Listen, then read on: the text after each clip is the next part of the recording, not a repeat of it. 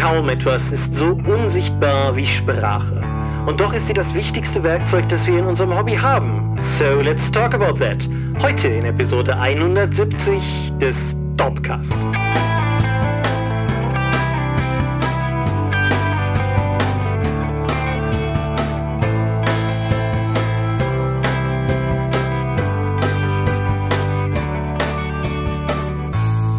Hi und herzlich willkommen zur Episode 170 des Dorpcast. Einmal mehr haben wir uns heute versammelt, über Dinge zu reden, die mit Rollenspiel zu tun haben. Und wenn ich wir sage, dann meine ich zum einen dich. Michael Skopje-Mingas, guten Abend. So, dann mich, Thomas Michalski. Hi. Und worüber reden wir heute? Sprache. Also das, was wir gerade machen, nur auf einer Metaebene. Genau, wir reden über Sprache. Ein klassisches, hatten wir das noch nicht, Thema hier im Dopcast, aber wir sind halbwegs guter Dinge, dass wir es zwar in der Vergangenheit schon gestreift haben, aber noch nicht wirklich kernthematisiert haben. Und das, obwohl wir ja zumindest zu einem gewissen Maße beides studierte Geisteswissenschaftler sind. Keiner von uns beiden ist Linguist, aber wir haben zumindest Dinge mit Sprache auch gemacht. Ich also habe Literaturwissenschaften studiert. Ja, aber da hast du doch auch Philologie-Pflichtkurse gehabt, oder nicht? Ja, ja, genau. Wie, wie ich verstehe den Städter nicht.de für die Aachener unter euch. Ja, Bevor wir aber zu diesem ganzen Kram kommen, haben wir allerhand Kram, über den wir vorher reden können. Fangen wir mit dem ersten an. Hast du in den Kommentaren irgendwas gesehen beim Feedback, was du aufgreifen möchtest? Ich glaube, das habe ich alles schon direkt beantwortet. Stimmt, du warst fleißig und hast, hast das quasi schon schon thematisiert. Ich möchte noch unseren Kollegen Ulrich Schmidt lobend erwähnen, der gestern drunter postete, wisst ihr, was an jedem zweiten Wochenende so doof ist? Kein Dorpcast. Ja, aber das schaffen wir nicht. ja, das ist richtig. Aber Wöchentlich ist nicht drin. Ich finde, wenn Leute vermissen, dass du Medien publizierst, dann ist das ja ein gutes Zeichen, dass den Leuten diese Medien gefallen. Insofern alles gut gemacht.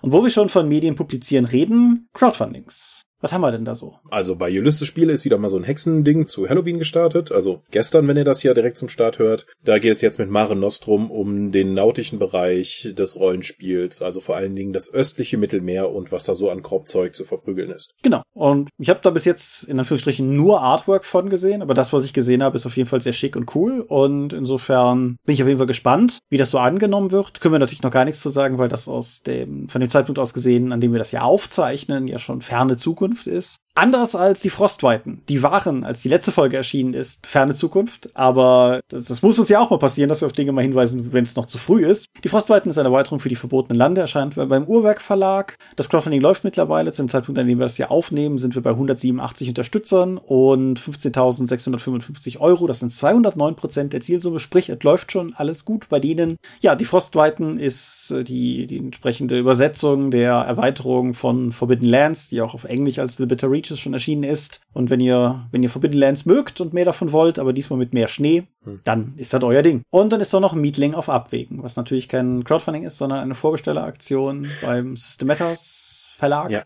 da spielt man die Hirelings, also die, die Mietlinge, die, die kleinen Leute, die man bei D&D damals angeheuert hat, damit sie Fackeln tragen, den Loot rausbringen und Fallen auslösen. Genau. Sieht knuffig aus, hübsch aufgemacht, wie eh und je. In der deutschen Version wieder was eigenes dazu geschaffen. Genau. Und gehört zur kleinen Reihe und kann man sich entsprechend angucken. Alle drei Crowdfundings verlinken wir wie immer natürlich unter der Folge. Dann, wenn ihr noch Geld ausgeben wollt, aber nicht nur alles in Crowdfunding stecken wollt, sondern auch was haben wollt, was euch quasi direkt zugeschickt wird, dann kauft doch Merchandise bei uns. Wir haben zum einen in der letzten Folge schon darauf hingewiesen, dass wir das karitative Corona-T-Shirt bei uns gestartet haben. Das Ganze ist ein 1W6-Freunde-Motiv, aber die 1W6-Freunde tragen jetzt Mund-Nasen-Schütze und Markus hat sich auch noch ein paar andere hübsche kleine Details hier und da einfallen lassen. Das ist ansonsten das sind die klassischen Illustrationen, die ihr kennt, nur entsprechend angepasst. Das T-Shirt titelt, dass wir diesen Fall nur gemeinsam knacken können und ja, alle Erlöse, die wir mit diesem T-Shirt erzielen werden, möchten wir Ärzte ohne Grenzen spenden. Wie ich schon letztes Mal sagte, weil wir einfach nochmal was Gutes tun möchten. Es sind nicht nur T-Shirts verfügbar, sondern auch wenn ihr eine Küchenschürze mit dem Motiv haben wollt, ist das auch möglich. Get-Shirts sei Dank. Genau, und natürlich Tassen und die, die ganzen anderen, ganzen anderen Motive. Und apropos die ganzen anderen, also die ganzen anderen Motive, wir haben auch noch weitere Motive hochgeladen, darunter eines, das bei uns schon über diverse Zeit immer mal wieder mindestens von einer Person sehr gewünscht wurde, nämlich Flansch verbindet, das das T-Shirt zwischen uns beiden gewissermaßen. Es ist nicht Crunch-Sieg, das ist nicht Fluff-Sieg, das ist Flansch und Flansch verbindet. Und dann ist uns irgendwie noch dieser Dad-Joke passiert, dass Flansch ja genauso klingt wie ein Flansch, also das, womit man Rohre verbindet. Und deshalb gibt's dazu auch noch ein T-Shirt. Hm. Und wir haben noch ein weiteres Hashtag-Motiv und habe ich irgendwas vergessen bestimmt, oder? Ja, gut. Ich weiß es aber auch nicht mehr. Genau. Auf jeden Fall, die, die gibt's bei uns im Gadget-Shop. Link das 1 wie 6 Freunde-Logo ist ausgetauscht worden. Genau, richtig. Wir hatten ja mit der neuen Edition, der dritten Edition der 1 wie 6 Freunde das Logo leicht modernisiert, also super leicht modernisiert. Und dann war mir im Zuge der ganzen Aktion aufgefallen, dass es irgendwie albern ist, dass wir im Shop aber immer noch das alte Logo anbieten. Das haben wir jetzt geändert. Das bedeutet gleichzeitig auch, wenn ihr das T-Shirt mit dem alten Logo besitzt, dann ist das jetzt gewissermaßen ein Sammlerstück. Dann was verbindest du mit dem goldenen Stefan? Den haben wir mal gewonnen, glaube ich. Ja, den haben wir sogar schon mehrfach gewonnen. In verschiedenen okay. Konstellationen. Wir haben sogar einen, einen Ehren-Stefan für Qualitätscontent gewonnen. Oho. Ja. Der goldene Stefan ist Sind ja die ganzen Urkunden bei dir? Die hängen alle hinter mir an der Wand, tatsächlich, ja. Also mhm. schräg hinter mir. Sind, Moment, lass mich nicht lügen. Vier Stück insgesamt, ja. Bei dir, ja, nicht bei unserem Oberpropeller, der dort. Nee, die hängen bei mir. so, so. Ja, so bin ich. Auf jeden Fall, wenn ihr wollt, dass ich mir noch eine Urkunde an die Wand hängen kann, ist, ist das eure Gelegenheit, weil der Goldene Stefan 2020 ist jetzt auch gestartet. Jetzt bedeutet an dem Montag, an dem wir das hier aufnehmen, das heißt der vergangene Montag bei euch. Die literarische Seite des Goldenen Stefans war ja diesmal schon ausgekoppelt und ist auf dem Buchmesse-Konvent online vergeben worden und im Zuge des Dreieich-Con World Events, wie auch immer, wird jetzt die rollenspielerische Seite vergeben werden. Es gibt drei Kategorien, in der in dieser Vorrunde jetzt abgeschlossen abgestimmt werden kann. Bestes Rollenspielprodukt, in Klammern Grundregelwerk, Starterbox, Solospiel. Dann beste Rollenspielerweiterung, Quellenbuch, Abenteuer, Sekundärliteratur. Und bestes Brett- und Kartenspiel, Tabletop, COSIM. Und wir sind in verschiedenen Konstellationen durchaus nominiert. Die besagten 1 Freunde in der dritten Edition sind nominiert. Das heißt, wenn ihr uns da entsprechend Anerkennung zollen wollt für das äh, lebensbejahende, positive 80er Jahre verehrende 1 wie 6 Freunde Jugenddetektive Rollenspiel, dann könnt ihr das entsprechend, könnt ihr dafür abstimmen. Wenn ihr unsere Arbeit bei Ulysses honorieren wollt, dann ist Tales from the Loop in verschiedenen Varianten zu haben. Und wenn ihr das alles doof findet, dann gibt's auch Produkte von anderen Verlagen, für die man abstimmen kann. Die Liste ist relativ imposant und es gibt darunter auch jeweils noch ein Other-Feld, wo man Textvorschläge zusätzlich einreichen kann. Und wie gesagt, das ist eine Vorrunde und die läuft bis zum die läuft bis zum 1. November, wenn diese Folge online geht, sehe ich gerade. Das ist ja cool.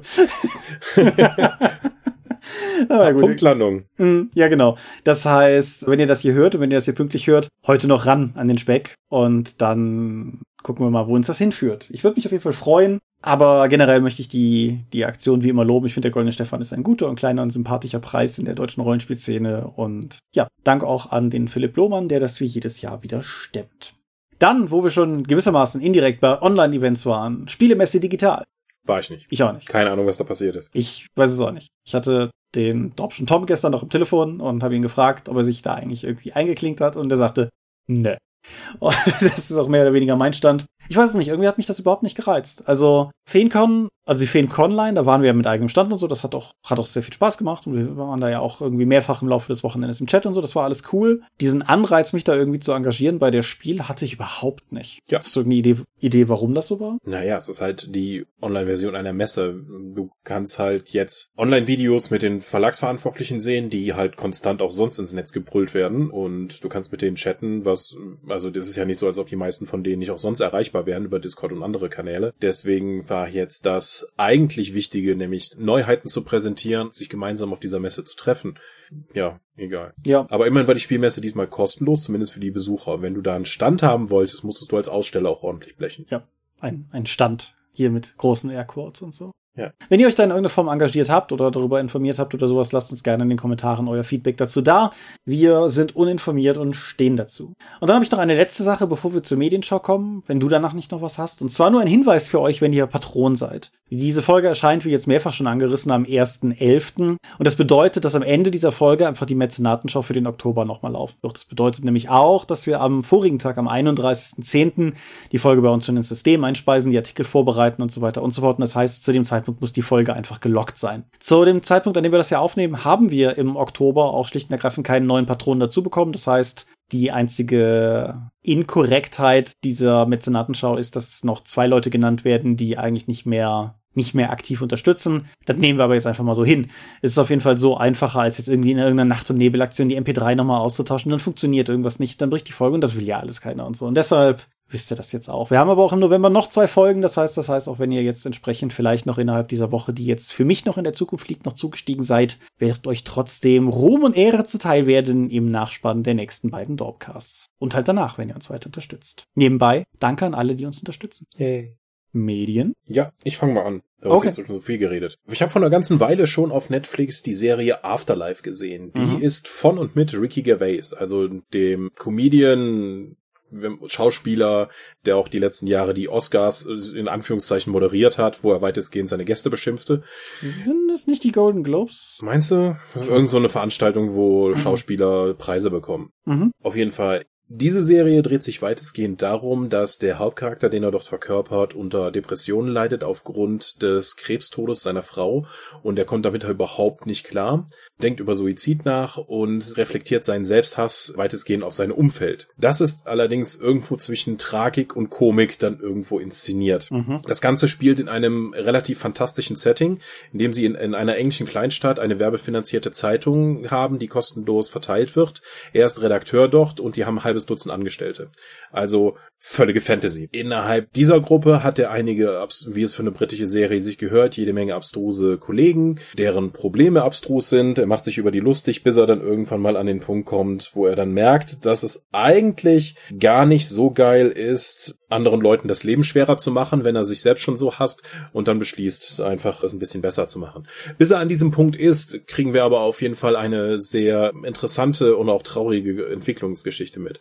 Wenn er zum Beispiel auf einen Junkie trifft und sich von dem dann Drogen geben lässt, um einfach nur überhaupt irgendwas zu spüren und dieser Junkie ihm dann erzählt, eigentlich hat er überhaupt keinen Bock mehr auf irgendwas und wenn er die Möglichkeit hätte, sich aus dem Leben zu schießen, würde er das machen. Und dieser Junkie stirbt dann auch. Und das ist jetzt aber nicht der große dramatische Punkt, wo ihm dann klar wird, das könnte ich sein, wenn ich so ende, sondern einfach, dass er einfach nochmal dann über das Leben reflektiert und was er damit machen möchte. Mhm. Und viele andere Punkte. Er, der geht dann zum Friedhof, setzt sich auf eine Bank und will dann über vor dem Grab seiner Frau drüber nachdenken, trifft dann auf eine ältere Frau, die dort immer an dem Grab ihres Mannes sitzt. Die freunden sich an und reden dann halt über die Sachen, die er macht. Und er, sie wird dann immer seine Vertraute und er erzählt dann quasi wie in einer Therapiesitzung, was dann eben vor sich geht. Er geht auch zum Therapeuten, der allerdings so bescheuert ist, dass er schadet als hilft. Auch als jemand, der halt mit Depressionen zu kämpfen hatte, fand ich gerade die erste Staffel Afterlife wirklich bewegend und auch nachvollziehbar, was für eine Entwicklung der damit macht und wo seine Probleme liegen. Ich finde Ricky Gervais insgesamt durchaus lustig, weil sein Humorverständnis und sein Umgang mit anderen Menschen trifft sich sehr mit dem, was ich mache. Und ich sehe dann auch die Probleme, die er dadurch bekommt, auch bei mir. Und wir können beide drüber lachen, glaube ich. Es gibt danach von Netflix noch eine zweite Staffel. Für mich war eigentlich das Ganze in der ersten Staffel schon erzählt. Und die zweite Staffel setzt eigentlich mehrere Charaktere wieder auf Null und die Beziehungen zueinander, die in der ersten Staffel sich schon entwickelt haben, um dann nochmal die gleiche Geschichte in etwa erzählen zu können. Also die zweite Staffel ist aus meiner Sicht eigentlich nutzlos Mhm. und überflüssig. Aber wer sich die erste Staffel anschaut, kann dadurch auch, gerade wenn er mit ähnlichen Problemen zu tun hat oder sich ähnlich schwer tut, durchaus was mitziehen und noch ein paar Mal gut lachen. Okay, cool.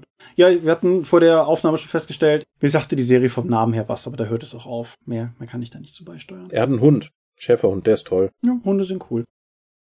So, ich möchte mal etwas Ungewöhnliches tun gegenüber dem sonstigen. Ich möchte dir einen ersten Satz vorlesen. Hm. Ich mag ja erste Sätze in Geschichten, aber der hier ist, der ist so einer. Die Geschichte hatte uns, die wir um das Kaminfeuer versammelt waren, in einigermaßen atemloser Spannung gehalten, doch abgesehen von der naheliegenden Feststellung, sie sei gruselig gewesen, ganz so, wie es sich für eine an einem Weihnachtsabend in einem alten Haus erzählte merkwürdige Geschichte geziemte, kann ich mich an keinen Kommentar erinnern, der geäußert worden wäre, bis jemand bemerkte, dies sei der einzige ihm bekannte Fall, in dem ein Kind Opfer einer solchen Heimsuchung geworden sei. Ja, der ähm, fordert den Zuhörer bzw. Leser direkt schon mal. Genau, das ist der erste Satz von Henry James, Das Geheimnis von Bly, im Englischen The Turn of the Screw, das auch unter vielen anderen lustigen deutschen Titeln erschienen ist, wie das Durchdrehen der Schraube, die Drehung der Schraube, der letzte Dreh Mhm. der Schraube, Schraubendrehungen und bis zum Äußersten. ja, das Ganze ist eine Geistergeschichte. Das Ganze ist geframed durch diese hier gerade angerissene Rahmenerzählung, dass eine Gruppe von, ich sag mal, Gentlemen an einem, in einem alten Herrenhaus am Feuer steht und sie beschließen, noch eine Gruselgeschichte zu erzählen. Und diese Gruselgeschichte handelt dann wiederum von einer Gouvernante, die in, von einem gut aussehenden reichen Herrn angeheuert wird, sich um dessen Neffen und Nichte zu kümmern die haben ihre Eltern verloren und leben jetzt alleine in, mit Angestellten natürlich, wie sich das gehört, in diesem Herrenhaus, Bly. Und die Gouvernante kommt halt dahin, um sich drum zu kümmern. Aber schnell stellt sie fest, dass es da allerlei Baggage gibt. Nicht zuletzt in Form der vorangegangenen Gouvernante, die ist nämlich tot. Und eines anderen, der sich im Laufe der Zeit davor um eines der Kinder auch gekümmert hat. Der ist nämlich auch tot. Und wie sich das so gehört, entwickelt sich daraus dann halt im weiteren Verlauf eine Geistergeschichte. Dieses Framing-Device ist lustig. Hm? Wie sich das gehört, ja. Das, das Framing-Device ist insofern lustig, als dass das zu Beginn dieses ganze Setting aufwendig etabliert mit den Herren, die sich diese Geschichte dann da entsprechend erzählen. Das taucht aber nie wieder auf. Wenn am Ende die Gruselgeschichte durch ist, gibt's keine Rückkehr zu dem Framing-Device oder irgendwas in der Form. Das ist dann halt einfach vorbei. Und das, das Ding ist alt, das ist 1898 das erste Mal erschienen. Das erklärt natürlich auch so ein bisschen den Stil. Es hat aber auch massiven Einfluss auf die Art und Weise, wie diese Geschichte erzählt wird, weil diese Gouvernante hat noch eine, eine Freundin aus dem Personal, die sie denn, also die sie, mit der sie sich schnell anfreundet, die Frau Hannah Gross. Und es ist so, so lustig, weil so viel Problematik des Buches daraus erwächst, dass das ja alles gut erzogene englische Damen sind und da ja Dinge passieren, die so schrecklich sind, dass man sie nicht ausspricht. Hm. Was dazu führt, dass ganz viele Dialoge aus so einem, sie wollen doch nicht sagen, dass etwa das passiert ist. Oh doch, ich möchte sagen, dass das passiert ist. Meinen Sie wirklich, dass er? Oh ja, ich meine, dass er. Und du sitzt halt und denkst, ihr könntet alle eure Probleme lösen, wenn ihr jetzt einmal redet. Hashtag redet miteinander. Genau, auch eines der neuen T-Shirts vor uns. Und ja, ich habe die Geschichte trotzdem gerne gelesen. Die beiden Kinder sind erfreulich creepy, wie sich das gehört für, für diese Art von Geschichte. Die, ich würde es allerdings nicht un, ungebremst empfehlen durch den altertümlichen Schreibstil. Ich habe auch mal in die englische Fassung reingelesen. Für die gilt das im Prinzip auch. Die hat zusätzlich noch einen etwas höheren Vokabularanspruch, glaube ich, an den Leser, als normale englische Geschichten das haben. Das Ding ist kurz, also ich habe hier die, die deutsche Ausgabe, die bei Ars Vivendi erschienen ist, die bringt's auf 170 Seiten. Kann man also gut mal lesen. Kann man gut mal machen, ist ein großer Klassiker, hat diverse Adaptionen nach sich gezogen, eine davon jüngst auf Netflix und darüber rede ich gleich in meinem zweiten Medium. Hm. So, ich habe vor einer ganzen Weile schon einen Film gesehen, der mir nicht unbedingt viel sagte, aber ich wusste, dass Patrick Stewart drin vorkommt, also habe ich mir den einfach mal angeschaut. Die Rede ist von Green Room. Mhm. Der Film dreht sich darum, dass eine Punkband mehr oder weniger aus Versehen in einer Nazi-Bar auftritt, dann in dem äh, titelgebenden Green Room hinten reinkommt und dabei bemerkt, dass dort ein Mord geschehen ist. Und dann werden sie dort eingeschlossen und dann gibt es einen Closed Room Szenario, wo eben sie da drin sind, jede Menge böse Nazis, Neonazis um sie herum und dann eskaliert dieses Szenario über die Laufzeit des Films immer und immer weiter. Patrick Stewart ist der Oberneonazi in dem Film. Mhm. In einer ungewöhnlichen Rolle, dass er einfach mal einen Bösewicht spielt. Das ist schon mal ganz interessant zu sehen. Die Punkband ist auch spannend, weil das halt wirklich noch auch die, den Punk leben. Sie ziehen also in so einem Bus herum und spielen immer nur vor ein paar Leuten dann eben ihre Auftritte und überhaupt noch das Geld für den Sprit zu haben, müssen sie dann eben in dieser Nazi-Bar mit auftreten. Sie fangen dann direkt mit den Ramones und Nazi-Punks Must Die oder wie dieses, wie dieser Song auch heißt, Fuck Off und werden dann erstmal mit Bierflaschen beschmissen. Danach können die Leute dann aber auch sich mit der restlichen Musik dann anfreunden, bis sie dann eben sehen, dass dieser Mord passiert und dann wird's halt böse. Nicht alle Mitglieder der Band kommen da lebend raus, das gehört aber auch noch dazu. Mhm. Aber auch eine Menge Neonazis müssen eben dann auch federn lassen, weil das in einer Zeit tatsächlich Jäger und Gejagte ein bisschen kippt. Das mitzuerleben ist stellenweise sehr schmerzhaft, weil auch viele von den Szenen, in, denen es eskaliert, halt die Kamera drauf fällt und stellenweise dann wirklich schmerzhaft langsam Sachen gezeigt werden. Das sind halt keine Kämpfer, das sind keine Soldaten, das sind keine übernatürlichen Sachen, die da passieren. Das sind einfach zwei Ideologien, die aufeinandertreffen und Sachen, die eskalieren, ohne dass beide Seiten das eigentlich möchten. Aber keiner kann auch zurück oder das aufgeben. Das ist ein durchaus, also ich, ich würde nicht sagen, es ist ein klasse Film. Aber die Spannung wird durchaus gut gehalten und das ganze Szenario halte ich auch für unverbraucht. Mhm. mhm. Und natürlich Patrick Stewart mal als bösen Neonazi zu sehen, der da macht, ist auch wertvoll. Green Rome würde ich insgesamt empfehlen. Der ist okay. Allerdings würde ich jetzt nicht sagen, dass es einer der Filme ist, die mir besonders in Erinnerung geblieben sind oder wo ich besondere Sachen heraus herausziehen nochmal oder herausstellen möchte. Wer mit der ganzen Prämisse was anfangen kann, Punkmusik, Nazis verprügeln und böse Nazis zu haben, sollte sich den aber auch mal geben. Okay. Und ich ja. glaube, bei Amazon kostet die Blu-ray weniger als die DVD. das ist ja betrüblich. Ja, auch so ein Ding, was ich noch nicht gesehen habe, was mir auch schon untergekommen war, genau aus diesem Grund halt irgendwie Patrick Stewart spielt den Bösewicht oder so, das hatte ich halt auch gehört. Ja, nehme ich, nehme ich auf jeden Fall als Empfehlung mal mit und frage mich gerade, ob unser Dorpcast-Hörer Tim schon von dem weiß, weil der ein großer Patrick Stewart-Fan ist. Falls nicht, hast du es jetzt gehört. Ja. Kehren wir also noch einmal zu Bly Manor zurück, aber diesmal in der Netflix-Adaption. Direkt vorweg, The Haunting of Bly Manor oder Spuk in Bly Manor ist keine reine Adaption der Novelle, über die ich gerade gesprochen habe, sondern ist eine Adaption von Henry James Gesamtwerk. Mhm. Das merkt man auch schon daran, wenn man auf die Folgenliste guckt. Das ist eine Staffel, a neun Folgen. Da sind ein paar wirklich komische Titel bei. Und all die Folgentitel sind in sich nochmal Henry James Kurzgeschichten. Und da hat man schon jeweils eine Idee, wo sozusagen für diese spezifische Folge nochmal Elemente rausgenommen wurde. Der Rahmen ist aber ähnlich. Es findet eine Hochzeit in der Gegenwart statt, wohlgemerkt. Wir sind in der Gegenwart. Und im Rahmen dieser Hochzeit abends findet man sich noch am Kaminfeuer ein und eine der anwesenden Personen kündigt an, sie hätte eine Geistergeschichte zu erzählen. Wäre wohl eine längere, hat sie recht, geht neun Folgen lang. Und die könnte man ja zum Besten geben. Und dann fängt sie damit an und dann geht die Geschichte von, ja nicht ganz Gegenwart, die, die Rahmenhandlung spielt 2007 und dann geht sie zurück ins Jahr 1987, wo eine junge Au pair, Danny Clayton, von einem reichen Gentleman angeheuert wird, sich in dessen Anwesen Blei um die beiden verwaisten Kinder zu kümmern, die da entsprechend auf sie warten. Das heißt, die Prämisse ist sehr ähnlich, nur halt in die Gegenwart transportiert. Ganz ähnlich wie es bei Spuk im Hill House schon oder The Haunting of Hill House schon war. Und das ist kein Zufall, weil Spuk in Bly Manor ist gewissermaßen die zweite Staffel, wenn man so will, zu der Hill House Serie, über die ich im Dorpcast bestimmt schon mal geredet habe mhm. und von der ich sehr geschwärmt habe. Wenn man jetzt nur Hill House im Hinterkopf hat, dann geht man vielleicht mit einer falschen Erwartung an die Serie ran, weil die Serie ist meiner Meinung nach keine Horrorserie. Sie ist auch nicht unbedingt eine Gruselserie, sondern es ist eine Gothic Romance. Ein Genre, das in den letzten Jahren sehr wenig Liebe erfahren hat. Ich glaube, außer Guillermo del Toros Crimson Peak fällt mir da nicht viel ein. Das bedeutet, ja, es gibt Geister und ja, es gibt Schreckmomente, es gibt sowohl Jumpscares als auch aufgebaute lange Spannungspassagen und so weiter und so fort. Es geht aber auch um die Beziehungen der Leute zueinander. Und da gibt es einen ganzen Haufen Beziehungen und damit das funktioniert, gibt es halt auch einen ganzen Haufen Leute. Neben der Au pair und wiederum der Hannah Gross, mit der sie sich anfreundet, gibt es noch eine sehr coole Gärtnerin, mit der sie sich anfreundet. Es gibt einen Koch, der unfassbar schlechte Wortwitze rund um Essensmaterialien macht. Irgendwie. So. Mhm. Wer schlechte Puns bringt, ist ja ohnehin sofort in meinem Herzen angekommen. Und es gibt aber auch deutlich mehr Geistererscheinungen. Also es gibt, das habe ich bei der, bei der Buchzusammenfassung nur so kurz erwähnt, es gibt halt sowohl einen komischen Mann als auch eine komische Frau, die da entsprechend manchmal gesehen wird. Das ist hier auch so. Es gibt aber zusätzlich auch noch eine komische, verwahrloste Gestalt, die scheinbar manchmal aus dem Tümpel von Blei aufsteigt und durch das Haus zieht und vielleicht Leute tötet oder nicht oder so. Das ist alles, alles zu Beginn recht, recht kryptisch. Ich hatte zuerst ein bisschen die Befürchtung, als die Serie anfing, dass sie konventioneller wäre als Spuk im Hellhaus.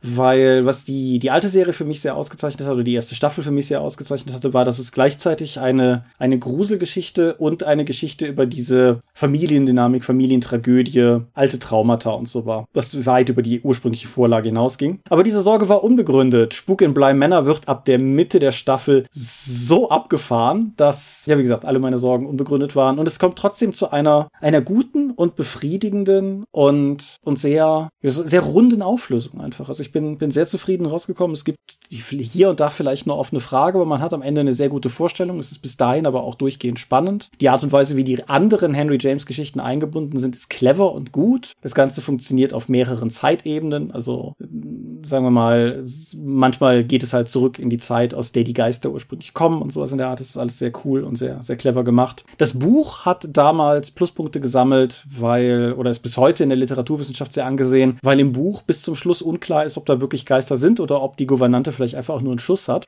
Das kann man für die Serie nicht sagen. Da ist es sehr eindeutig. Aber die Serie hat trotzdem ein paar Dinge, die man einfach interpretieren kann. Nicht in dem Sinne, dass man überhaupt keine Ahnung hat, was passiert wäre, aber man kann halt so ein bisschen für sich entscheiden, wie man das Ganze jetzt deuten möchte möchte, was man gesehen hat. Die Serie löst ihre Rahmenerzählung auch auf, kann ich jetzt aus Spoilergründen nicht weiter darauf eingehen, fand ich aber auch sehr cool. Und dann sind noch zwei Beobachtungen, dann soll es dafür auch gewesen sein. Zum einen, wie gesagt, sie spielt 1987 und es ist eine Serie, die nicht diese 80er Nostalgie-Verehrung praktiziert. Ja, so inklusive der Sexismus und Rassismus, also vor der Zeit des Political Correctness, meinst du? Mm, nee, was ich, also die Serie ist dahingehend möglicherweise inklusiver. Andererseits spielt sie in England, wo ich ehrlich gesagt einfach nicht weiß, wie das in den mhm. 80er Jahren war. Nein, aber wenn du Stranger Things dagegen nimmst, mit der 80er Musik, mit der 80er Popkultur, mit, mit allem drum und dran, oder wenn du sowas nimmst wie Ready Player One mit seiner 80er Verehrung und seiner 80er Popkultur, macht die Serie überhaupt nicht. Du siehst es an der Kleidung, du siehst es am Stand der Technik, wobei die Technik insgesamt noch ein bisschen schwieriger zu greifen ist, weil es halt dieses alte Herrenhaus ist und in vielen Szenen ist es abseits der Kleidung, könnte es genauso gut auch nochmal 20 Jahre vorher sein oder so. Aber es ist nicht irgendwie, dass du irgendwann denkst, ach so, guck mal, jetzt spielt hier irgendwie dieser 80er-Hit im Radio oder irgend sowas in der Art. Diese Art von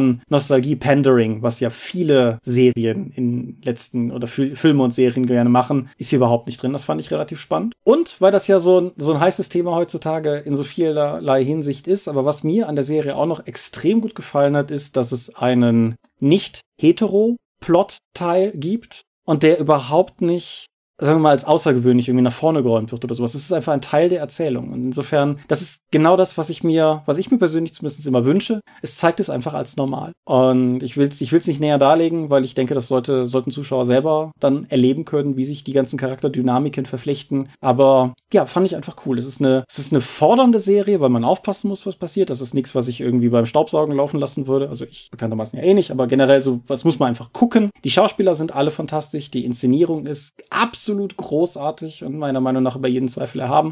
Ich habe im Nachhinein herausgefunden, dass alle Außenansichten des Hauses, dass dieses Haus existiert nicht, das ist komplett CGI. Du merkst es überhaupt nicht. Es sieht einfach, es ist alles stimmig, es ist alles cool, es ist alles gruselig, atmosphärisch, wie auch immer. Es ist eine fantastische Serie und in einem Jahr, wo ich ohnehin viele Serien gesehen habe, die mir gut gefallen haben, ist das ein harter Kandidat dafür, um am Ende des Jahres vielleicht auch für mich persönlich zumindest einfach die beste TV-Serie gewesen zu sein, die ich dieses Jahr geguckt habe. Uiuiui. Ich bin, High Praise. ich bin tief gerockt. Ja, ich bin, ich bin mhm. hochgerockt und wenn diese Folge online geht, ist Halloween schon vorbei und damit der, der Gruselmonat Oktober durch. Aber es ist immer noch Herbst draußen, also wenn ihr auf sowas steht, schnappt euch irgendwie ein Heißgetränk, knubbelt euch an einem regnerischen Wochenende oder so vor den Fernseher und gönnt euch die Serie. Dicke Empfehlung. Cool.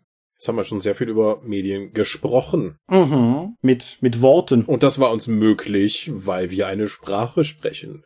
Die deutsche Sprache. Ja, wir, wir, wir sprechen mehr. Manche besser, manche schlechter. Aber ja, das meiste, was ich hier gehört habe, war Deutsch. Genau. Und wir benutzen diese Sprache auch als ein sehr zentrales Medium, wenn wir das Hobby Rollenspiel praktizieren, weil das die Kernaktivität beim Rollenspiel, wenn man nicht gerade Würfel würfelt oder irgendwelche Zahlen notiert oder sowas, ist halt das Rede miteinander, wofür man diese Sprache benutzt. Aber warum, warum ist das ein Thema für eine Folge? Weil es nicht nur das ein, die komplette Interaktion am Spieltisch gibt, die ja zum Beispiel beim Online-Rollenspiel noch viel wichtiger ist als jetzt beim Tischrollenspiel, sondern auch, weil Sprachen innerhalb von Rollenspielen eine Rolle spielen.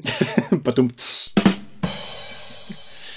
Wenn man jetzt einfach mal so runterbricht, Sprachen hat ja verschiedene Funktionen. Sie zum einen Kommunikation. Du tauschst damit Ideen oder Bedürfnisse aus mit anderen Leuten, die diese Sprache eben auch kennen. Du kannst abstrakte Ideen vermitteln, indem du mit deinem Mund Worte formst, mhm. jetzt oder mit den Händen oder wir gehen jetzt erstmal von der gesprochenen Sprache aus und jemand anders weiß, was diese Laute bedeuten und kann damit auch abstrakte Konzepte machen. Das kann auch einfach sein. Du zeigst auf einen Stuhl, sagst Stuhl, dann weiß die andere Person, aha, dieses Ding heißt also in dieser lautmalerischen klassischen Ausdruck Stuhl. Du kannst aber auch abstrakte Sachen sagen wie Liebe oder Hass, worauf man eben nicht zeigen kann. Sprache kannst du benutzen, um Leute auszuschließen, indem du eben dann eine Sprache benutzt, die der andere nicht versteht. Mhm. Das werden wir gleich auch noch bei den Geheimsprachen drauf kommen. Oder du kannst Sprache auch benutzen, um innerhalb der gleichen Sprachgruppe ein Zugehörigkeitsgefühl zu vermitteln, weil die meisten Subgruppen innerhalb einer Gesellschaft, seien es nun sowas wie die Rollenspieler, die World of Darkness Spieler oder die Vampire Spieler, das kann man beliebig noch nach unten verengen, benutzen eine eigene Form von Fachbegriffen oder von Begriffen, die sie anders deuten in dem Kontext des Spiels, so dass eine Sprache benutzt wird, die andere Leute auf jeden Fall ausschließt. Wenn ein Vampire-Spieler zu einem anderen sagt, dass der Prinz ihn gerufen hätte, wissen die beide, worum es geht und jemand anders denkt sich halt jemand in einem Rüschenhemd vor oder vom englischen Königshaus. Oder, oder hat Karnevalsassoziationen, ja. Oder Karnevalssitzung, was wieder eine Subgruppe wäre, die gleichen Begriffe anders in den Kontext setzt. Ja,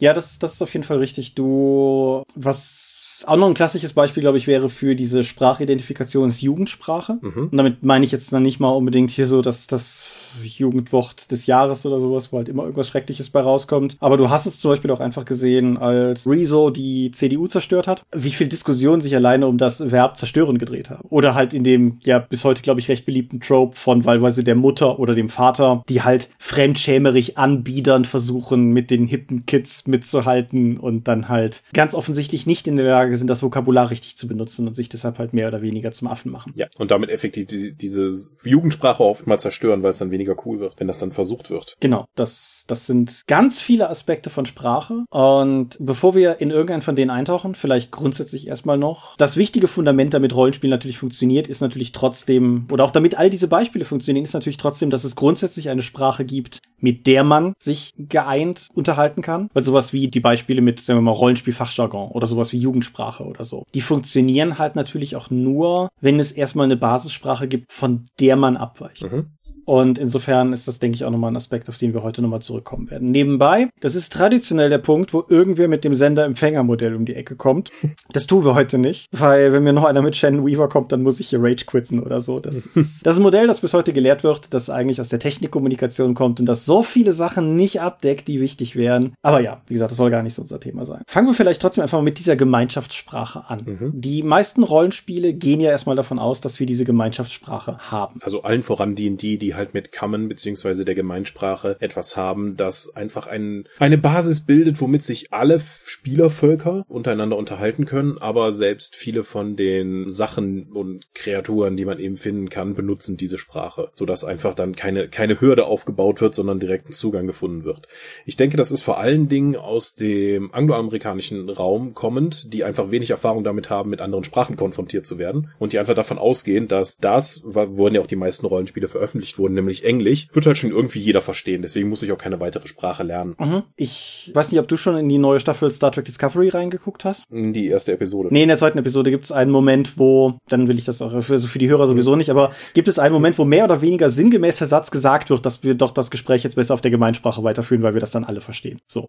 Mhm. Da musste ich sehr schmunzeln, weil das, weil das so, so Rollenspiel-tropik irgendwie ist. Aber ja, genau. Hast du Erfahrungen damit, was passiert, wenn Leute sich am Spieltisch verweigern, die Gemeinsprache zu beherrschen? Dann wird es halt sehr indirekt. Dann sagst du irgendwas, dann wird irgendein anderer Spieler aus der Gruppe dann sagen, muss als Interpret Interpretationsmensch, Übersetzer, ja. dann, es kann ja, es muss ja nicht unbedingt eine, ja, muss dann dafür herhalten und dann das, was der andere gesagt hat, entweder nochmal wiederholen oder in bösartiger Absicht dann eben abwandeln. Mhm. Eure Star Wars Runde hat es ja zum Beispiel so, dass ja der Protokolldruide dann immer das, was der Wookie gesagt hat, bösartig ins Gegenteil verkehrt hat hat, mhm. wodurch das dann zu Eskalationen kam. Deswegen, dass alle Leute zumindest die Gemeinsprache verstehen, aber einige sie vielleicht nicht sagen können. Also das ist eher selten, weil damit baust du halt eine Hürde auf, die zwar interessant sein kann, glaube ich, aber nur kurzfristig, weil man danach einfach weiterspielen möchte, ohne diese Hürde eben zu haben. Ja, ich habe auch, ich habe auch sonst ein paar Erfahrungen damit gehabt, das ist aber dann teilweise schon sehr lange her, gerade so in unserer Frühphase, als ich auch noch mit den Leuten gespielt habe, mit denen ich gespielt habe, bevor ich dann die heutige Dorp quasi gefunden habe, wo dann halt auch gerade gerade in dieser Experimentierphase die Rollenspieler, denke ich, ganz natürlich in den 90ern oft hatten, weil du ja auch keine Vorbilder hattest wie heute durch Streams oder sowas. Und da wurde damit auch teilweise ein bisschen experimentiert und es ist eigentlich nie gut gewesen, weil du halt im Endeffekt, es ist mehr ein Störkörper als irgendwas anderes. Mhm. Ja. Hast du umgekehrt Erfahrungen damit, dass Leute mutwillig die Fähigkeit, eine Sprache zu sprechen, am Spieltisch nutzen, die nicht alle Charaktere verstehen? Also wenn beispielsweise, weiß ich nicht, die beiden Zwerge eben mal auf Zwergig wechseln, um schnell was zu klären, was der Elf da nicht versteht oder so? Weitestgehend für einen Comic, äh, entweder um Geheimnisse auszutauschen oder für den Comic Relief, dass du dann irgendwas sagst, die zwei Zwerge sagen irgendwas Abfälliges über den Elfen, gucken den Elfen an, lächeln, der Elf lächelt zurück, sowas. Mhm. Also, aber so in der großen Tiefe auch nicht. Was wir halt ständig haben, zum Beispiel in unserer D&D-Runde, da sind die viele andere Sprachen noch über die ganze Gruppe verteilt und wenn wir dann zum Beispiel auf Riesen kommen und die Riesen uns beschimpfen, dann versteht halt nur mein Barbar das, weil der riesig noch gelernt hat, wo er herkommt. Mhm. Oder dann gibt es einen Ork-Plündertrupp, der schreit uns irgendwas entgegen, nur einer aus der Gruppe kann das eben verstehen und der hat halt eben auch die Deutungshoheit über diese soziale Situation. Ja, ich habe es bei Cthulhu ein paar Mal erlebt. Das ist ja durchaus auch gerade so klassisches 1920er oder das Trail of Cthulhu 1930er Setting ist ja eine gute Zeit, um gleich gleichzeitig mit verschiedenen Kulturen in Kontakt zu kommen, die man vielleicht auch kann, also wie Deutsch, Französisch, sowas in der Art halt. Was aber dann halt nicht alle können. Und ich habe es teilweise durchaus schon cool erlebt, so dass halt auch Leute vielleicht mal im Gespräch mit NSC in eine Sprache gewechselt sind, die dann der NSC und der, der Spielercharakter konnten, aber ein anderer nicht. Und gerade Cthulhu, das ja auch viel mit, sagen wir mal, zu einem gewissen Maß an Misstrauen operieren kann und so, da ist das schon durchaus gewinnbringend. Aber man muss es, finde ich, auch da sehr vorsichtig dosieren, damit es nicht irgendwie, ich sage mal, das Spiel übermannt in gewisser Weise. Mhm. Du kannst ja bei den meisten Leuten, die, die davon ausgehen, dass du eigentlich nur die Gemeinsprache sprichst, ja auch schon mal dann einen großen Stein ins Brett sägen, indem du den, in die in ihrer Muttersprache ansprichst. Weil dann hat sich irgendjemand die Mühe gemacht, eben die Sprache zu lernen und das ist ja dann auch schon von dem anderen dann in der Regel zumindest auch eine empfundene Wertschätzung. Mhm. Habe ich im Real Life jüngst noch gehabt, während meines Urlaubs vor ungefähr einem Monat oder sowas. Da waren wir ja eben am Rande des Elsass, wo man dann halt beim Wandern auch mal auf Franzosen trifft. Und das war halt durchaus ganz cool. Also eine Mitwanderin von mir spricht ziemlich gut Französisch. Ich spreche halt so halbwegs Französisch und es war halt einfach nett, dass man sich kurz höflich, freundlich austauschen konnte und halt die nicht extra irgendwie, also nicht gemeinschaftlich halbwegs kompatibel im Englisch oder so, sondern dass man halt denen auch einfach entgegenkommen konnte. So, das, das fand ich, war nochmal ein schönes Erlebnis, was einen daran erinnert, wofür man den ganzen Quatsch eigentlich mal gelernt hat oder so. Und Croissants zu bestellen. Ja, und links und rechts und was Frühstück heißt, das weiß ich auch noch, ja. Nee, aber klar, das ist durchaus durchaus ein ganz cooler Aspekt. Sprache ist natürlich in der realen Praxis tausendmal komplizierter als alles, was wir in irgendeiner Form beim Rollenspiel abbilden können. Du hast vorhin das Beispiel mit dem Stuhl gebracht und genug realhistorische Beispiele belegen, dass das, was die Person gesagt hat, vielleicht auch gar nicht heißt, das da ist ein Stuhl, sondern sowas heißt wie trag das aus dem Weg oder wer hat das dahingestellt oder irgendwas in der Art. Ich meine, diverse Bezeichnungen von Dingen in Australien funktionieren mehr oder weniger so, dass das. War das nicht Känguru, das eigentlich bedeutet, ich verstehe dich nicht oder so? Ich, hab, ich, ich höre viele Legenden dazu dazu, vor allen Dingen. Genau, also zum Känguru gibt's viele Legenden, irgendwie auch, ich kenne es auch in der Variante, dass irgendwie mit dem Finger drauf gezeigt wird und also dass der, der Europäer mit dem Finger drauf gezeigt hat und dass die Antwort des Ureinwohners sinngemäß sowas wie bedeutet wie, ja, das ist ein Finger, du Idiot oder so, aber das, selbst wenn sie nicht wahr sind, sind sie gute Vorlagen für das, was im Rollenspiel passieren kann oder so. Mhm. Aber dieses Erarbeiten hast du ja nicht. In der Regel würfelst du ja nicht mal auf Sprachen kennen, sondern hast einfach nur eine fixen, fixe Zahl von Sprachen, die du eben dann kannst oder in denen du dich verständig machen kannst. Mhm. Ja, kluge, kluge Rollenspieldesigns, meiner persönlichen Meinung nach, sagen halt auch einfach, dass du eine Sprache kannst oder nicht und arbeiten da nicht noch irgendwie mit sehr komplexen unter, untergliederten Werten oder meinetwegen mit so zwei, drei groben Stufen oder so, das ist auch noch okay. Aber alles andere lässt sich in der Spielrealität meiner Meinung nach sowieso nicht realistisch abbilden. Mhm. Insofern. So, okay, du hast ein, du hast jetzt eine Idee formuliert, würfel mal drauf. Ja, das klang leider wie ein Idiot. Würfel jetzt nochmal drauf. Ja, jetzt hast du den neuen Shakespeare hier geschrieben. Ja, das, das kann, solche Sprünge machst du in der Regel ja nicht in der Anwendung in der Sprache. Ja. Weil das mit dem Erarbeiten eine LARP-Erfahrung, die ich zumindest anbieten kann. Ich habe auf einem LARP als feste Rolle ein gesamtes Wochenende einen Eremiten gespielt und der sprach keine Gemeinsprache. Ich hatte mir zu Beginn so ein ganz rudimentäres Konstrukt aus Silben, Worten und einer Grammatik zusammengebaut und habe, so gut es halt ging, damit mit den Spielern kommuniziert. Und das wurde für mich immer fordernder, weil die angefangen haben, Vokabellisten zu führen. ja, das musst du dann als Spielleiter beziehungsweise in NSC im Lab ja dann auch nachhalten. Mhm. Ich denke, es hat relativ gut funktioniert. Wir hatten ein paar sehr, sehr coole Austauschmomente. Ich habe das komplette Wochenende in einem Weihrauch gefüllten Zelt gesessen. Das hat bestimmt auch geholfen.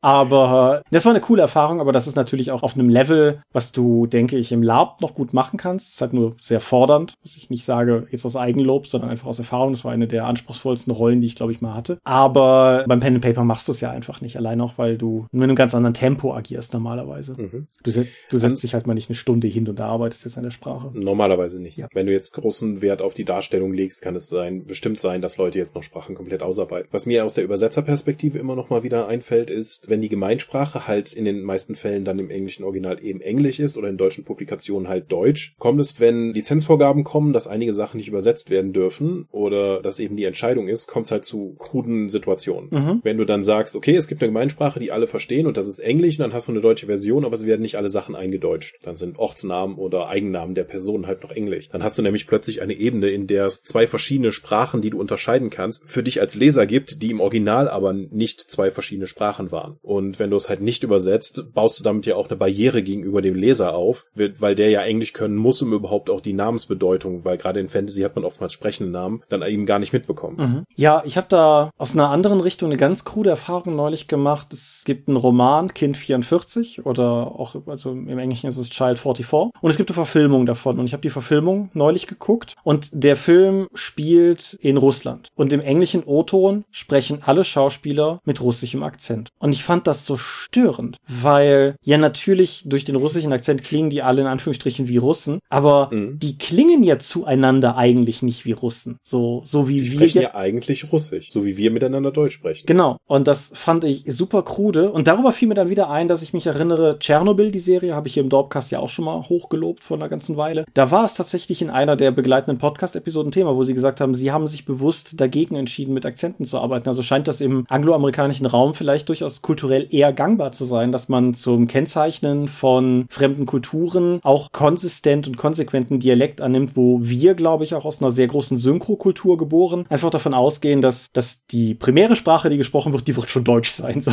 Und alles andere fügt sich dann drum herum. Fand ich ganz spannend. Ja, aber der, der Dialekt ist eben ja dann auch Identitätsstiften für die Figur, denn wenn du ihn halt, wenn sonst nur plain Englisch oder Deutsch gesprochen wird, wenn plötzlich dann so ein starker Akzent dazu kommt, wird ja dann auch der Charakter nochmal auf eine andere Ebene ge gesetzt. Also, weiß ich nicht, gefremdelt, wenn man es jetzt aus einer Außenperspektive sieht, oder dann auch einfach, dass er dann stärker zu seiner eigenen Kultur steht und eben diesen Akzent dann eben mitbringt. Mir ist es ja aufgefallen, nachdem ich ja Black Panther auf Deutsch gesehen habe mhm. und jetzt vor kurzem dann Infinity War, das war der erste von den, ja, Infinity mhm. War dann auf Englisch gesehen habe und mir war ja gar nicht bewusst, was mir alles entgangen ist, weil die Hauptcharaktere entsprechend mit diesem fantastischen Akzent noch dazu sprechen. Ja, das stimmt. Ja. Und in gewisser Weise das ist im Deutschen ein, das ist im Deutschen ja komplett verloren gegangen. Das ist eine komplette Bedeutungsebene des Charakters, der den auch gegenüber anderen hervorhebt, der in der deutschen Synchronisation dann nicht mehr zu hören war. Das stimmt, ja. Ja, guter Punkt.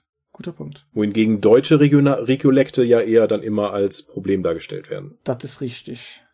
Ja, weil das immer so ein bisschen nach Rückständigkeit und Hillbilly klingt. Das war ja auch die Idee damals bei Baldur's Gate, weil da ja viele von den Räubern, die du getroffen hast oder sonst was, dann auch mit deutschen Regiolekten gesprochen haben, was einfach furchtbar klang. Das ist. Da habe ich ihr gegen seine Kopf getreten, wie sie Uffi hört, hat sich zu bewegen. Ja, das ist. Ich habe neulich noch drüber nachgedacht, es kommt ja bald der dritte Teil und ob beim deutschen Synchrostudio vielleicht irgendwo einer sitzt und sich denkt, ob ich einen NSC einbauen kann, der das wieder macht. So. ich würde es tun. Aber ja.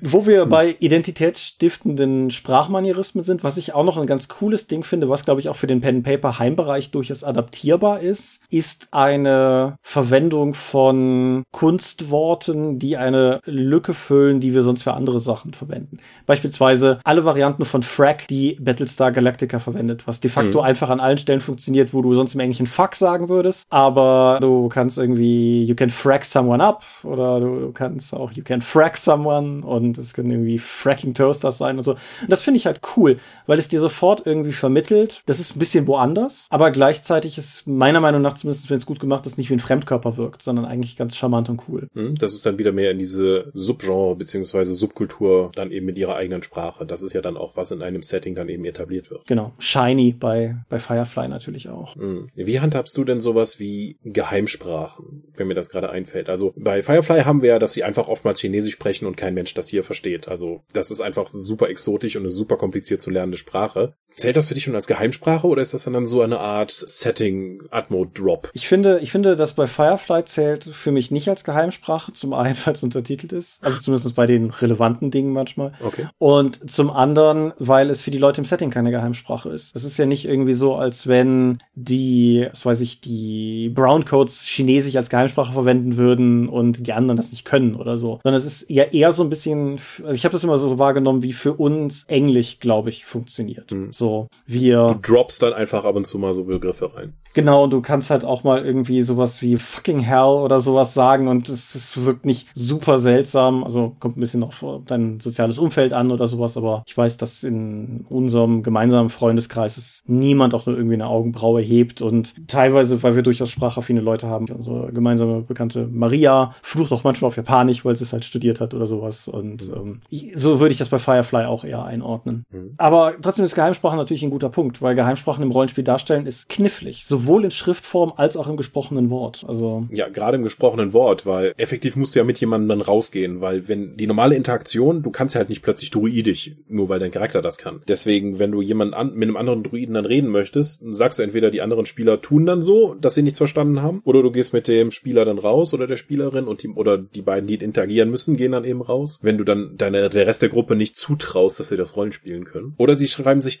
Zettelchen. Mhm, genau, das wäre jetzt mein mein Gegenvorschlag gewesen, genau die das Das, das, mhm. was bei uns immer Paranoia-Zettel genannt wurde. genau, ich werde ich werd überhaupt nicht misstrauisch, wenn plötzlich irgendwelche Spieler Zettel zum Spielleiter rübergeben. Mhm. Das kannst du heute mit technischen Hilfsmitteln natürlich noch einfacher machen, indem die Leute dann einfach chatten. Ja. Die nehmen das Handy in die Hand, wenn das an der Spielrunde dann erlaubt ist oder gewünscht ist. Ich, genau, ich wollte gerade Gruppenvertrag sagen, weil ich persönlich, also mhm. ich habe noch nie jemandem das Benutzen vom Handy am Spieltisch verboten, aber ich persönlich sehe es auch einfach nicht gerne, weil ich eigentlich möchte, dass die Leute einander zuhören. Und mhm. es ist halt von außen zu sehen auch nie so richtig klar, ob die jetzt gerade miteinander chatten oder ob wieder einer von den Candy Crush spielt.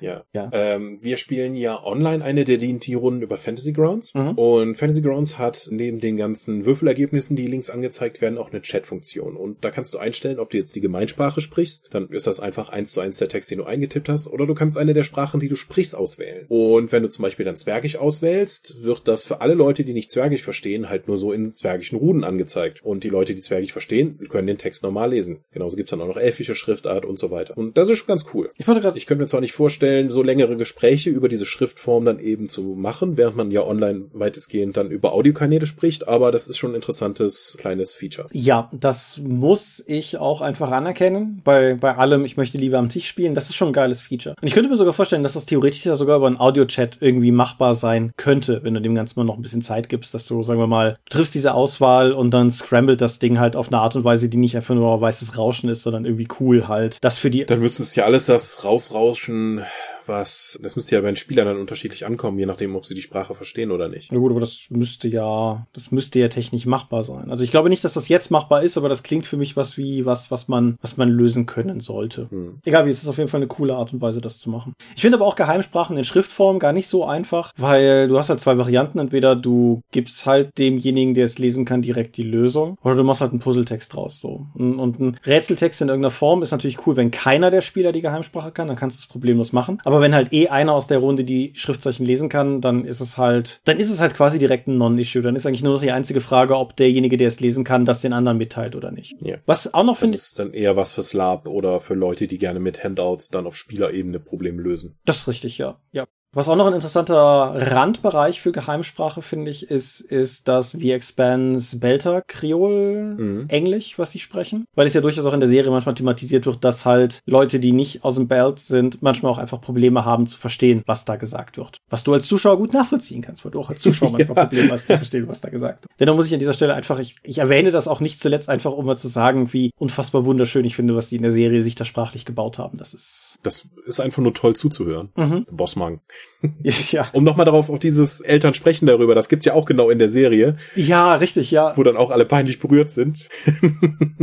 ja, das, das ist völlig richtig. Und nee, es ist, ist aber auch wirklich, es ist cool gemacht und für diejenigen, die die Serie nicht gesehen haben, die Serie lohnt sich ohnehin, haben wir ja schon mehrfach drüber gesprochen. Aber gerade auch der Aspekt ist wirklich cool. Und ich meine, es gibt auch irgendwo Interviews auf YouTube mit dem primären Sprachwissenschaftler, den sie haben, um das für die Serie zu machen. Wenn ich die noch finde, verlinke ich die auf jeden Fall mal drunter, weil das lohnt sich dann durchaus. Und ich meine, wir, wir beide machen uns ja manchmal auch einen Spaß draus, sowas irgendwie für, für private Konversationen in irgendeiner Form zu, zu hupfen, sei es jetzt irgendwie Bossmann oder so, sei es sowas wie, wie Beratna oder so. Aber das, das ist natürlich im Endeffekt wiederum das Gleiche, weil wir natürlich auch ein bisschen die Zugehörigkeit zum Expanse-Fandom genau. mit ausdrücken. Ich kann dazu sagen, es gibt bei Aventuria eine versteckte Expanse-Anspielung, die genau darüber funktioniert und wo ich auch direkt dem zuständigen Kollegen geschrieben habe, so, oh, ist das eine Expanse-Anspielung? Und er gesagt hat, so, ja, natürlich ist das halt. Genau, und das ist ja dann eben Identitätsstiftend für die ganze Gruppe, indem man halt diese kleinen Sachen erkennt, die andere nicht erkennen. Mhm.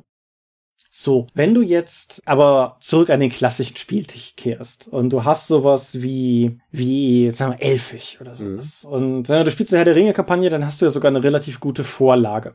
Weil. Dann kannst du tatsächlich Elfisch sprechen, wenn du das möchtest. Ja. Wie viel Wert würdest du bei sowas auf Aussprache zum Beispiel legen? Gar kein. Das ist eine erfundene Sprache. Wieso soll ich dem jemandem sagen, dass er das falsch macht? Ja gut, es ist gerade bei, bei dem Herr der Ringe-Kram ist es ja nicht ganz von der Hand zu weisen. Da gibt es ja durchaus auch eine wissenschaftliche Lehrmeinung zu, wie man das ausspricht. Und dadurch, dass Tolkien ja auf alten, altenglischen Sprachen aufgebaut hat, gibt es da ja durchaus Präzedenzfälle. Aber du kannst es ja auch, um das weniger prekär als Beispiel zu nehmen, angenommen, du hast einen Charakter, der spricht eine europäische Sprache, die du eigentlich nicht kannst. Mhm. Und du hast jetzt halt irgendwie so ein paar Phrasen rausgesucht. Würdest du Wert drauf drauf legen, dass das irgendwie Sinn ergibt oder bist du auch damit zufrieden, einfach irgendwie so ein bisschen rumzurade brechen, um halt einfach, sagen wir mal, als Lokalkolorit-Ding halt manchmal, was weiß ich, du spielst einen Franzosen und sagst halt manchmal Monsieur und würde dir das reichen? Ich denke schon, ja. Also, aber nur wenn es halt nur ein oder zwei Charaktere sind, die eben so funktionieren, um eben dann darzustellen, dass das ganz anders ist als der Rest. Mhm. Auch wenn ich dann sage, okay, ich bin kein, ich bin überhaupt nicht gut genug darzustellen. Ich muss auf solche Klischees zurückgreifen,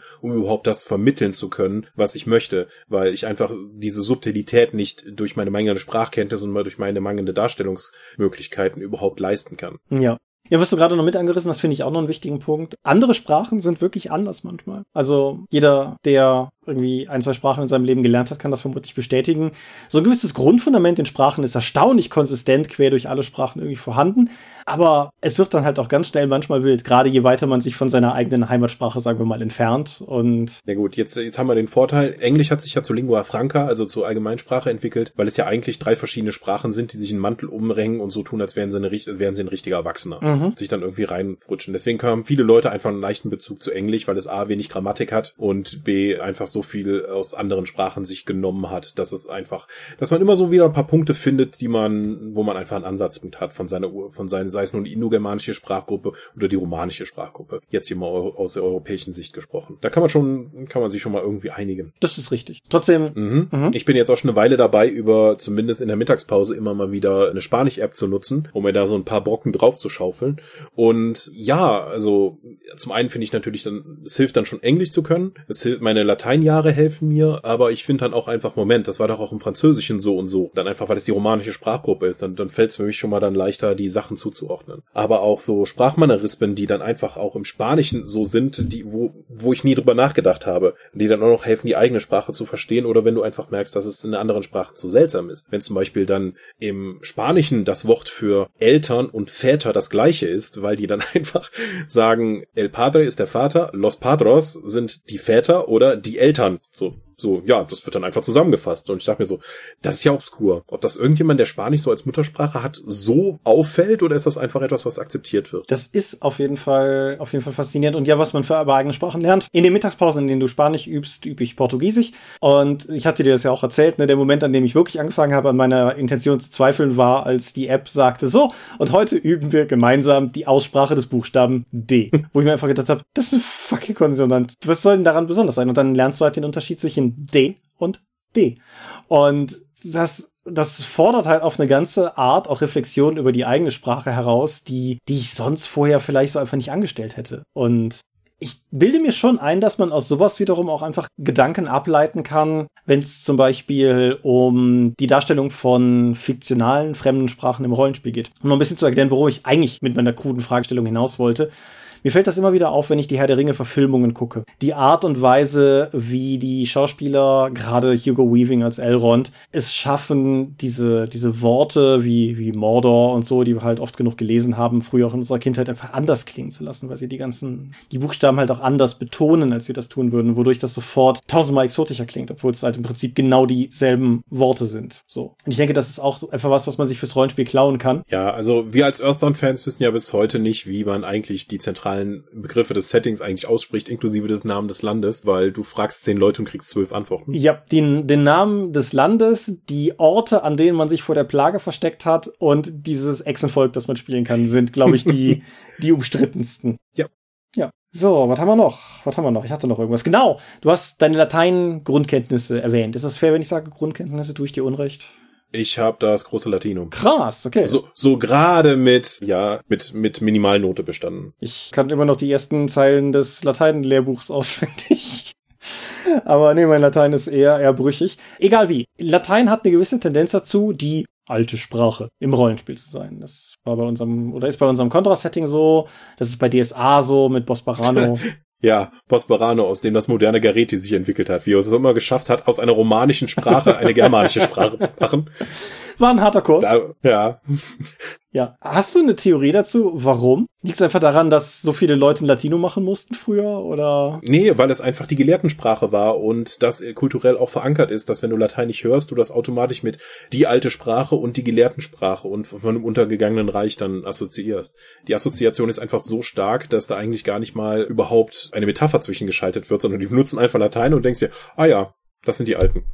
Ja, ich meine, so rein von, von kultureller Signifikanz und so hätte es halt auch altgriechisch sein können. Aber ich denke, nicht zuletzt die. Das kannst du ja nicht mal sauber lesen. das ist richtig, genau. Weil die andere Buchstaben benutzen, als wir hier in Mitteleuropa Ja. im Rest. Und äh, insofern, ja, deshalb ist es halt, denke ich, bei vielen einfach Latein geworden. Plus halt natürlich die Verbreitung durch die Kirche. Das ist ja auch, also Mhm. die hat ja auch viel dafür, dazu beigetragen. Findest du das okay? Ich find's nachvollziehbar, allerdings ist es natürlich auch die, die, die schnelle Lösung. Mhm. Die Quick and Dirty Variante von, ich habe eine alte Sprache in dem Setting. Und ich finde es, wir haben das eben, ich habe mich da, glaube ich, eben gar nicht so richtig positioniert. Ich persönlich, mein persönlicher Anspruch an mich selber wäre beim Benutzen beispielsweise von Sprachfragmenten einer Sprache oder sowas, mein Anspruch an mich selber wäre ein gewisses Maß an Korrektheit. Das würde ich von niemandem anderen verlangen, aber mein persönlicher sprachverliebter Ansatz wäre, das ordentlich machen zu wollen. Und Latein ist aus irgendeinem Grund das eine Ding, wo es manchmal für mich über den Trigger hinausgeht, wo ich halt irgendwie mitkriege, dass im Lab oder beim Rollenspiel oder so Leute so, so richtig, richtig, richtig schlimmes Küchenlatein raushauen und ich mir dann halt einfach in dem Moment in dem Moment ist es für mich immersionsstörend, wenn es halt wirklich schlimm falsch ist, einfach weil ich mir denke, so nein. Memento Mori. Als jemand, der ein Quellenbuch zu Fantasy-Römern geschrieben hat, kann ich verstehen, was du meinst. Allerdings glaube ich auch, dass ich mich da auch nicht so tief reingearbeitet habe, dass ich jetzt unbedingt wollte, dass das alles super sauber ist. Weil ich habe zwar ein großes Latinum, aber das bedeutet halt nicht viel. Ich bin kein Lateinwissenschaftler, der jetzt irgendwie sagen kann, alles, was ich jetzt ausdrücken möchte in Latein, ich kann ich hier so reinschmeißen. Als jemals der einen Fantasy-Kurzfilm auf Latein gedreht hat, der hat insgesamt nicht viel Dialog, aber der einzige Dialog im Film ist Latein, kann ich guten Gewissens sagen, nee, ich auch nicht. Also ich, ich bin halt, Mhm. ich, ich verstehe halt grundsätzlich, wie diese Sprache funktioniert, aber ich bei spätestens bei Vokabeln bin ich dann auch bei fragcäsar.de oder so und gucke, was sich darüber machen lässt. Wie funktional muss eine fiktive Sprache für dich sein? Reicht es dir, wenn du ein paar Vokabeln hast, oder willst du so ein Tolkien-Sprachen, Klingonisch, Wörterbuch? Gar nicht, weil die Beschäftigungstiefe der meisten Leute mit dem ist halt nur sehr oberflächlich. Erst wenn du eine sehr große Marke hast, die über Jahrzehnte Leute begeistert, wollen die Leute, wenn sie sich stärker damit beschäftigen wollen, auch eine größere Tiefe erfahren und sich mehr darin einarbeiten. Und die würden dann vermutlich selbst die Sprache vertiefen. Mhm. Aber erstmal, ich, ich habe ja kein, kein Bedürfnis, etwas in dieser Größe oder mit dieser Schwere erschaffen zu wollen. Ja, geht mir genauso. Und auch was das Lernen betrifft. Ich, hab, ich find's cool, wenn Leute Quenya oder Sindarin können oder sowas, aber ich schaff's ja nicht mal Portugiesisch zu lernen. Also Insofern. Ja, ich wünschte, ich könnte im Spanisch immer irgendwas anderes schaffen, als die Schweine von meinen Freunden so beschimpfen. Das ist doch immerhin etwas. Du cerdo es feo. Was immer du sagst. Ja. Ja. Eine, eine Frage habe ich noch offen. Ich weiß nicht, ob du noch Redepunkte übrig hast, aber eine habe ich noch offen. Bitte? Ich finde, ein, eines der Medien, egal in welchem Medium, das Sprache mit am interessantesten in den letzten Jahren eingesetzt hat, war für mich Inglourious Bastards. Hm? Der Film, der sehr aktiv damit spielt, dass verschiedene Leute an verschiedenen Stellen nicht die gleichen Sprachen können oder eben doch oder so. Denkst du, das ist was, was im Rollenspiel funktionieren kann? Nee, das funktioniert ja schon bei Inglourious Bastards nicht, weil das weitestgehend für ein englischsprachiges Publikum geschaffen wurde, die eben dadurch durch die Verwendung des Deutschen eine, eine Mauer errichten sollten, einfach das Fremdelnde dann darzustellen. Wenn ich dann an Soldat James Ryan denke, wo die amerikanischen GIs den deutschen MG-Schützen dann befragen und der sagt, ich war der Lader. Er sagt, er sei der Lader gewesen. So, das ist ein sehr seltsamer Dialog, wenn du den komplett auf Deutsch dann eben siehst. Ja gut, das ist natürlich richtig, aber wir haben ja heutzutage technische Möglichkeiten, Dinge im O-Ton zu gucken, insofern. Ja. Ja. Ich finde es halt, es ist halt, es ist, würde halt wirklich nur in der sehr, sehr singulären Sache funktionieren, dass halt Leute am Tisch wirklich unterschiedliche Sprachkenntnisse haben und die eins zu eins auf die Spielsituation übertragbar sind. So. Ja, wann, wann passiert das schon mal? Genau. Ich finde es halt trotzdem schade, weil ich stehe auf sowas, aber ich habe bis jetzt auch keine gute Idee gehabt, wie man das in irgendeiner Form sinnvoll transportieren könnte ins Spiel, sag ich mal. Das ist insgesamt ja auch schon eher ein intellektuelles Problem. Ja, das ganze Thema dieser Folge ist, denke ich, durchaus intellektuell zu nennen, aber muss ja auch mal sein. Wir können ja nicht immer pöbeln. Wir als Intellektuelle. Ja, genau. Ja, hast du noch irgendwas? Nö, du kannst zum Sermon kommen. Ich kann jetzt noch lange darüber abzetern, wie schrecklich ich Pseudo-Mittelalter-Marktsprech finde, aber es hat, sich, es hat sich kein Vorwand gefunden, da voll vom Leder zu Habt ihr mich gerade geäucht? Ja, ach, allgemein, aber ja, nee, es, heute, heute Hm. ist nicht der Tag. Das, das holen wir mal wann anders nach. Aber gerade als jemand, der mit dem Tanzverein auch oft genug auf Mittelaltermärkten aufgetreten ist, Mann, Mann, Mann. ja, die, die übermäßige Verwendung von Ys, äh, um Mittelaltersprech darzustellen. Ich glaube, das Ding, womit du mich wirklich, wirklich, wirklich zu schreien kriegst, ist Handgeklapper. Klatschen? Aha. Mhm. Ein Handgeklapper.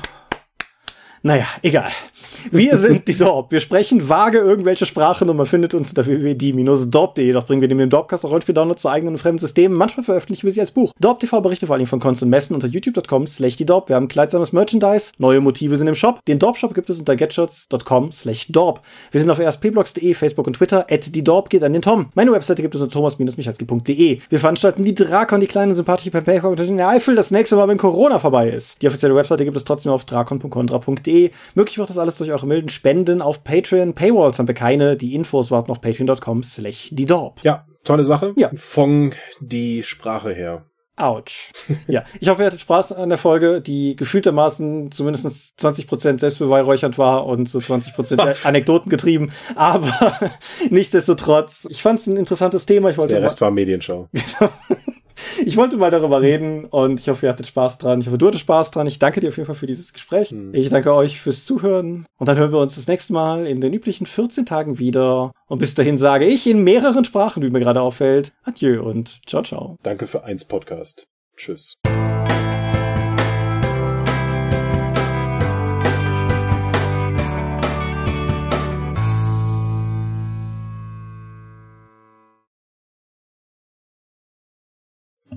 Nee, warte.